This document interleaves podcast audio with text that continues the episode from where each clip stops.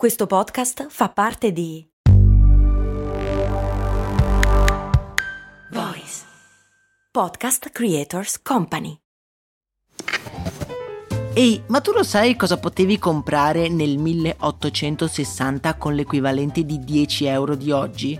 Beh, potevi comprare una casa e nel 1950 una piccola barca. Negli anni 70, sempre con 10 euro, potevi comprarti un vestito elegante. E oggi, con 10 euro, cosa puoi comprare? Un chilo di pane, un kebab? Effettivamente non un granché, ma puoi comunque investirli per il tuo futuro. Come? Beh, su Scalable, un'app che ti mette a disposizione gli strumenti essenziali per costruire una cultura del risparmio. Ti consente di investire in modo flessibile in azioni, ETF e fondi creando piani di accumulo automatici a partire da un solo euro. Quindi con 10 euro diciamo che siamo proprio alla grande. In più, con Scalable puoi iniziare il tuo percorso di investimento in piccoli passi, approfittando di una sezione dedicata all'apprendimento dei principi base degli investimenti. Amplia le tue conoscenze finanziarie e fai crescere i tuoi investimenti nel tempo. Scopri Scalable per i tuoi investimenti. Link in descrizione.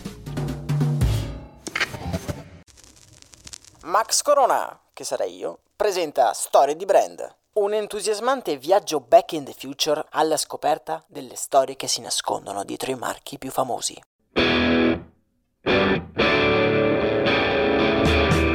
Bentornati viaggiatori nel tempo. Oh, vi vedo già pronti per una nuova avventura. Prima però vi faccio una piccola domanda. Avete mai sfogliato un catalogo Ikea? Sì, vero? Beh, non mi stupisce. Ha una tiratura che supera quella della Bibbia, pensate un po'. Ma forse quello che vi è oscuro è che dietro a quei nomi impronunciabili c'è un bambino con un piccolo problema con le parole. Ah, ma non voglio dirvi troppo. Voi siete pronti? Bene, perché è ora di tornare indietro nel tempo.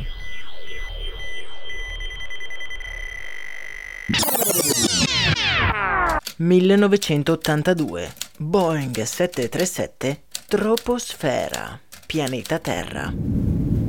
Ci troviamo su un aereo di linea. L'aereo è stracolmo di persone e guardandoci intorno ci accorgiamo di essere capitati in classe economica. Persone di ogni genere affollano i sedili del velivolo. Il ronzio dei motori si sente appena e le nuvole scorrono innocue sotto la pancia dell'apparecchio. Percorriamo il corridoio in cerca di qualcuno che colga la nostra attenzione. Ah, un posto libero. Ci sediamo a fianco a un signore sulla sessantina, che con le cuffie del Walkman nelle orecchie sembra essersi assopito con uno strano sorrisetto beffardo sulla faccia. Ha tutta l'aria di essere un uomo d'affari non troppo di successo. Avete presente quei signori che girano sempre con lo stesso completo grigio ormai usurato dai troppi viaggi? Non ha orologi costosi e dal taschino spunta una comunissima penna bicca. Proprio in quel momento passa nel corridoio tra i sedili un hostess con un carrello pieno di snack. Il signore si desta dal suo torpore e guarda i dolciumi e le patatine con un lampo di golosità che si disegna sul suo volto.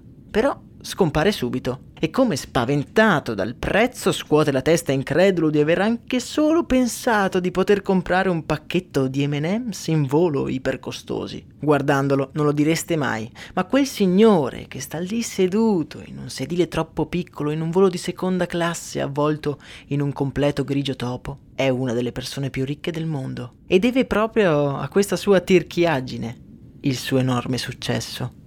Ma forse stiamo correndo un po' troppo. È ora di cominciare un altro volo. Un viaggio alla scoperta della storia del nostro simpatico signore.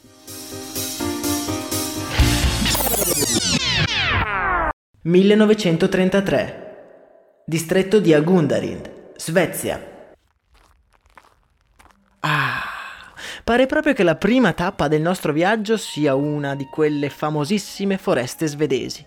Alberi altissimi sovrastano le nostre teste e una piccola strada sterrata si perde tra i fusti poderosi. Non sapendo che cosa fare, ci incamminiamo.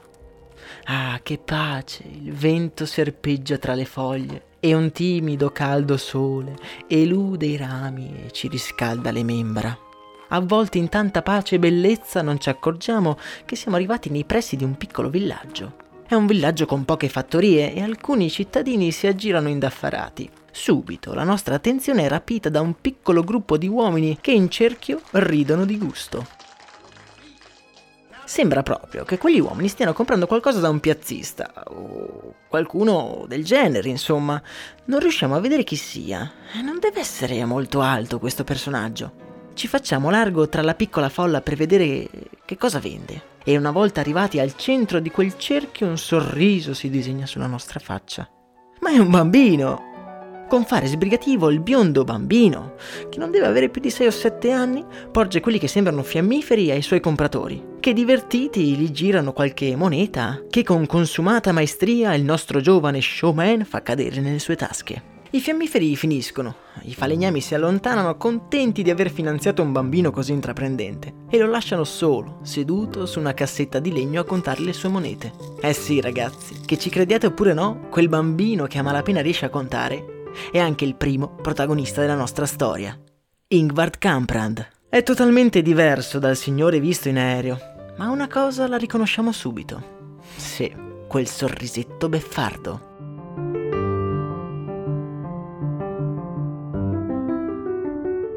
Il nostro Ingvard Kamprad è un bambino diverso da tutti gli altri. Oltre ad un'innata propensione per gli affari, purtroppo è anche dislessico. E visto che all'epoca non è riconosciuta come una vera e propria malattia, il nostro giovane amico fa una fatica indicibile ad ottenere buoni voti a scuola. Fa fatica a leggere, il suo livello di attenzione non è altissimo. Malgrado le difficoltà, Ingvard cresce e riesce a diplomarsi, un risultato che per quegli anni era davvero un bel traguardo. Ingvar ha 17 anni, quando con una cerimonia in famiglia il padre e la madre preparano un pranzo per festeggiare il primo della famiglia ad aver ottenuto un titolo di studio. Il padre gli regala una piccola somma di denaro, suggerendogli di investirla nella sua istruzione. Con il suo classico sorriso sornione, Ingvard accetta e ringrazia il padre, anche se lui ha già deciso.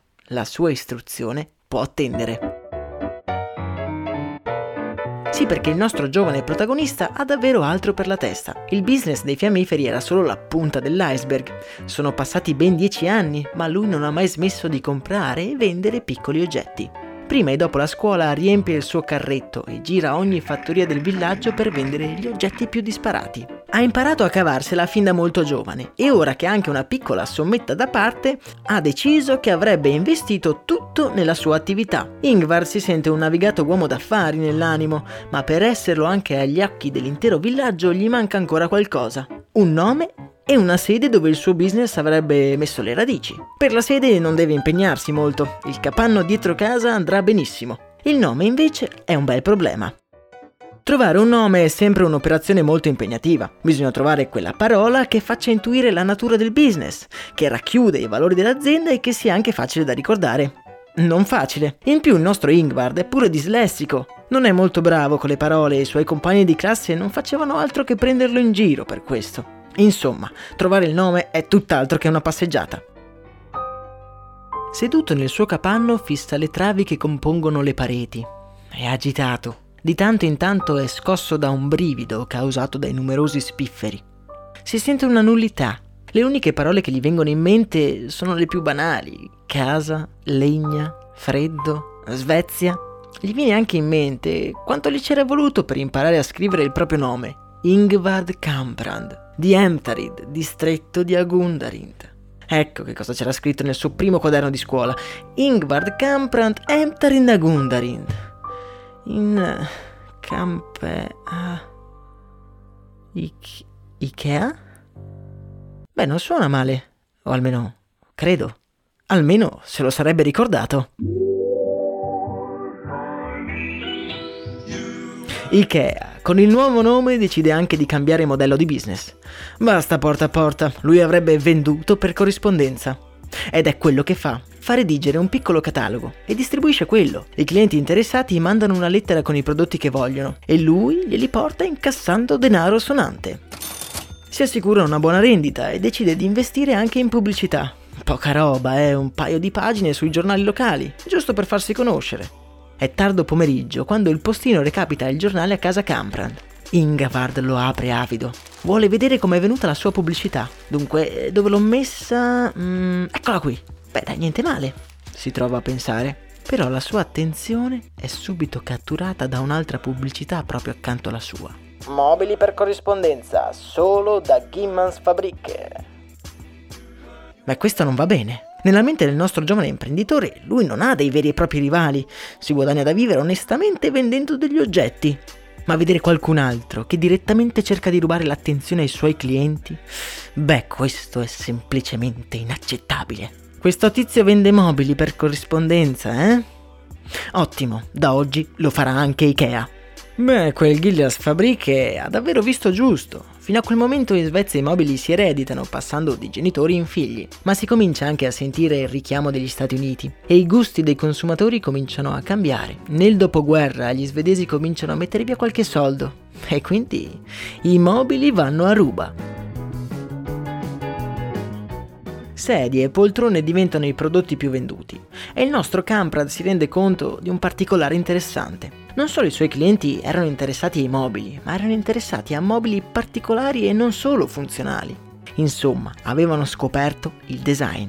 Lo stile svedese è un design già all'epoca molto apprezzato, ma c'è un problema di fondo. Il design, da che mondo è mondo, costa, costa davvero caro. Come può Camprand vendere cose super costose quando manco lui le avrebbe comprate? Spendere quei soldi per un tavolo?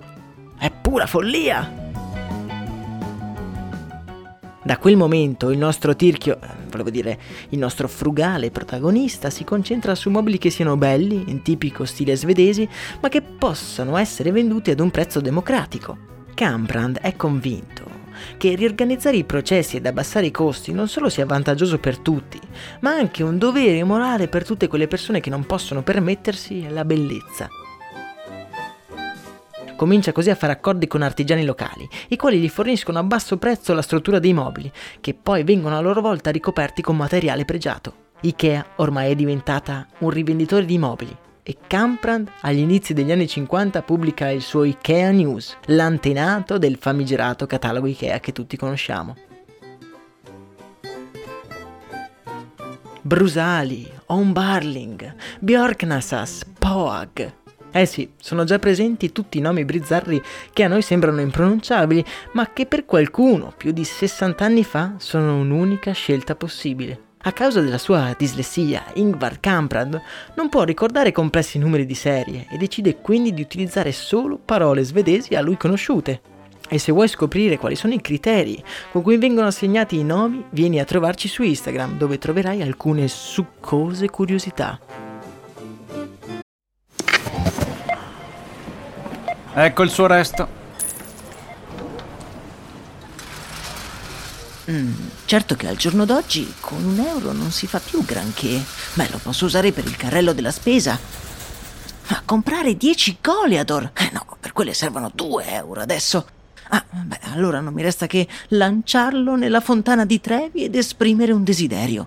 Oppure, beh, potrei investire sul mio futuro. Ma un euro? Eh sì, su Scalable.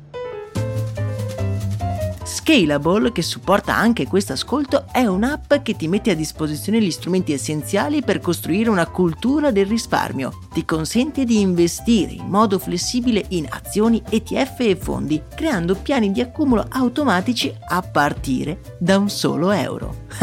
altro che Fontana di Trevi. Amplia le tue conoscenze finanziarie e fai crescere i tuoi risparmi nel tempo. Scopri Scalable per i tuoi investimenti. Link in descrizione.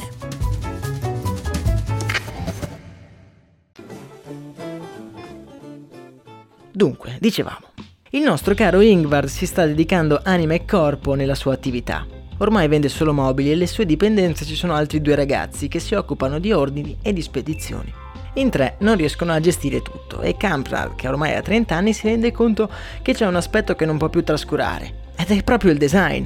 È ora di assumere un design che faccia fare il salto di qualità ai mobili IKEA. Manda così una lettera di posizione aperta all'Istituto di Design di Malmo, fiducioso che il buon nome della sua azienda possa attirare numerosi giovani talentuosi. E proprio mentre l'annuncio di Ikea viene appeso nelle bacheche, un ragazzo di 24 anni si sta laureando. Il design svedese è molto rinomato negli anni 50 e quell'altro ragazzo non ha paura di rimanere senza lavoro. Vuole mettersi subito all'opera e non aspetta altro che poter vivere della propria vocazione. Il tempo dello studio è finito, è tempo di mettersi all'opera. Il nostro giovane designer si ferma davanti alla bacheca degli annunci. Ikea cerca un designer senior. Ah, sembra fatto apposta. Il ragazzo che sognante stacca l'annuncio di Ikea sulla bacheca è Gillis Lundred. Lui ancora non lo sa, ma ad Ikea troverà molto di più che un lavoro. Senza pensarci troppo, Ingvard dà il lavoro a Gillis, sperando che quello sbarbatello possa in qualche modo aiutarlo nella sua crociata contro il design super costoso. Appena Camprad spiega la sua idea al designer, quest'ultimo gli si illuminano gli occhi. Finalmente! È esattamente quello che stava cercando. Un designer bravo, era solito dire, non si vede dagli oggetti costosi che riesce a realizzare, ma solo se riesce a fare cose pregevoli che costino poco.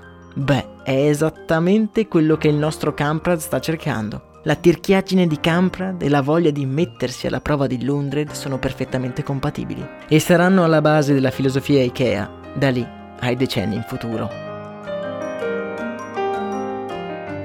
Ma andiamo con ordine, perché le strategie dei nostri protagonisti stanno per essere messe a dura prova. Proprio alla fine degli anni 50 Ikea si sta affermando in tutta la penisola scandinava. C'è però qualcuno che guarda l'azienda di Kamprad con sdegno e paura. Sono gli artigiani e i falegnami, che ovviamente non possono che cercare di difendersi da questa nuova moda di comprare mobili da Ikea. Coalizzandosi attuano una vera e propria campagna di boicottaggio, impedendo all'azienda del nostro protagonista di rifornirsi di legno. In poco tempo la produzione di mobili si ferma e gli ordini si ammassano sulla scrivania di Kamprad. Il nostro protagonista è pensieroso, non lo spaventa il fatto di avere dei concorrenti, anzi quello ormai fa parte del gioco. Quello che lo spaventa di più è il pensiero che qualcuno possa odiarlo. Dopo una vita a sentirsi a disagio con gli altri per la sua dislessia, non si sente pronto ad affrontare una così feroce battaglia. Si guarda allo specchio. Però, ora che ci pensa, che cosa ha lui in meno degli altri? Perché non dovrebbe credere nella sua filosofia? In fondo, nella vita bisogna avere qualcosa in cui credere, qualcosa in cui vale la pena scommettere tutto. È convinto, comunica la sua decisione ai dipendenti. Da oggi in poi che si fottano quei produttori svedesi. Non vogliono darci il legno? Ottimo, andiamo a comprarlo in Polonia. Anzi, compriamo direttamente le fabbriche polacche. E ancora una volta, da un'apparente difficoltà, Kamprad sceglie di trattarla come un'opportunità. Un'opportunità di crescita, un'opportunità per continuare la propria avventura. L'IKEA dell'epoca è ancora molto diversa dall'IKEA che conosciamo oggi. Vende ancora per corrispondenza e spedisce ancora i mobili già belle che finiti. Qualcosa manca al loro business model per diventare un vero e proprio successo, ma ancora non si riesce a capire cosa.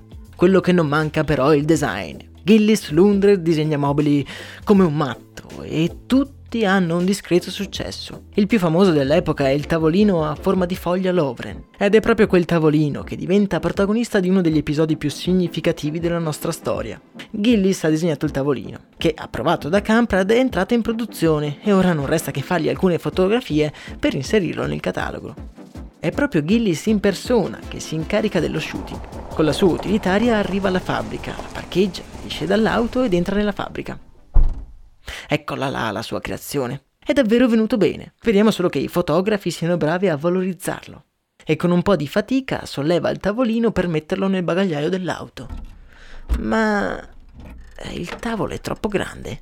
Non c'è modo di infilarlo nella macchina. Cavoli, avrebbe dovuto scegliere una macchina un pochino più grande. Magari buttando giù i sedili. No, niente da fare. Mannaggia, vabbè, l'unica soluzione è smontarlo e rimontarlo dal fotografo. Tira fuori il cacciavite e in 5 minuti il tavolo è comodamente caricato nel bagagliaio. Gillis sale in macchina e si dirige verso lo studio fotografico. Nella sua auto i pensieri lo assalgono. Piano piano si ferma a bordo strada, in preda ad un pensiero che lo sta torturando. Avete presente quando un pensiero vi passa per la testa e voi avete paura di fare qualsiasi cosa per paura che si svincoli dalla vostra mente? Ecco esattamente quello che sta succedendo al nostro designer. Fatte le foto al tavolo, irrompe nell'ufficio del suo capo, Ingvard Kamprad, ed esclama: Mi è venuta un'idea. Sono sicuro che avete già intuito di che cosa sta parlando Gillis. Perché vendere mobili già montati?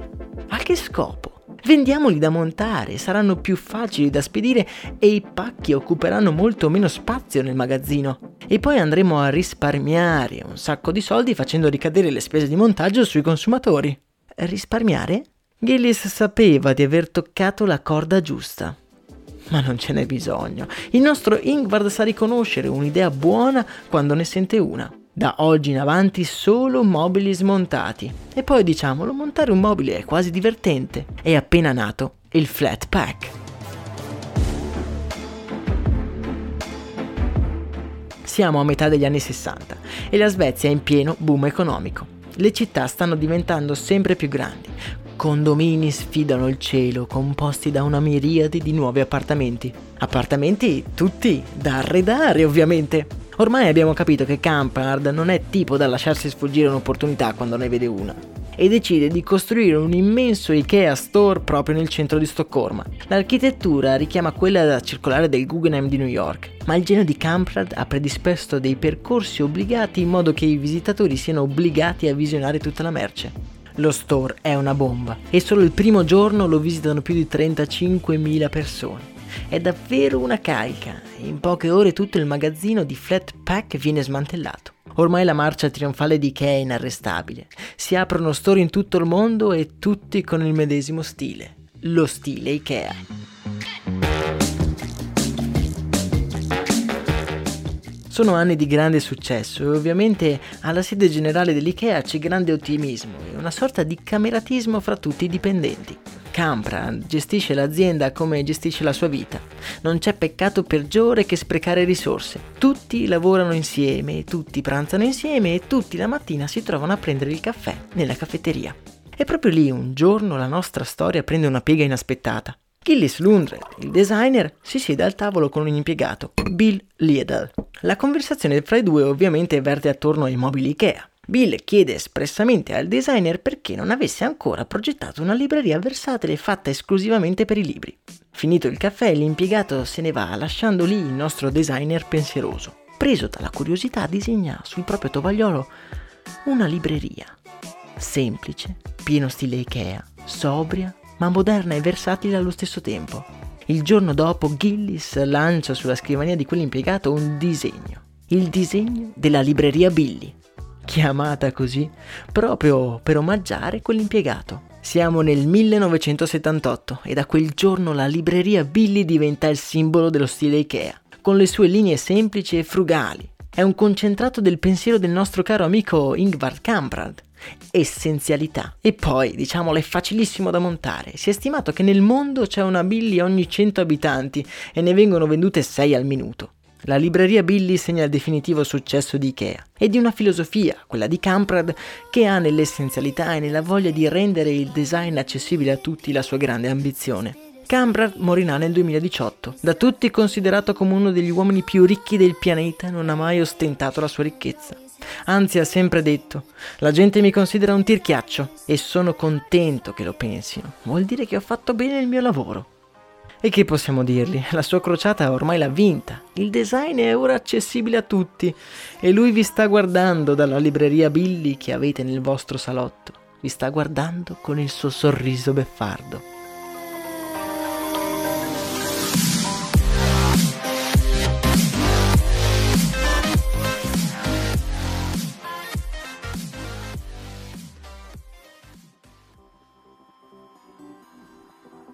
Oh, eccoci tornati nel presente. Se penso alla storia di Ikea mi viene in mente un po' la parola resilienza. La resilienza è un po' quel concetto secondo cui le difficoltà non sono viste come tali, ma come opportunità concesse dalla vita per cambiare il corso della propria esistenza. Un ragazzino con problemi di dislessia non ha mai cercato di cambiarsi, ma ha sfruttato le sue debolezze per poterne trarre il meglio dalla sua vita. Ma non è tutto oro quello che luccica e dietro quel sorriso sornione si nascondono molte nubi. Nella sua folle lotta contro l'aumentare dei costi ha sfruttato anche manodopera a basso costo e nella sua giovinezza c'è anche l'ombra del nazismo.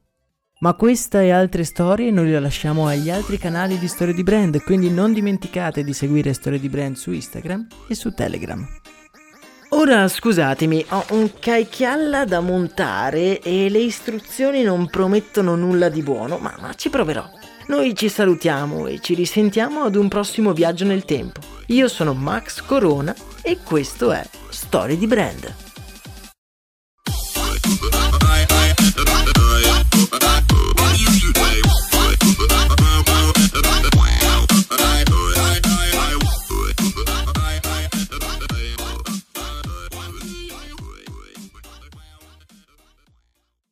E adesso un bel caffè finito.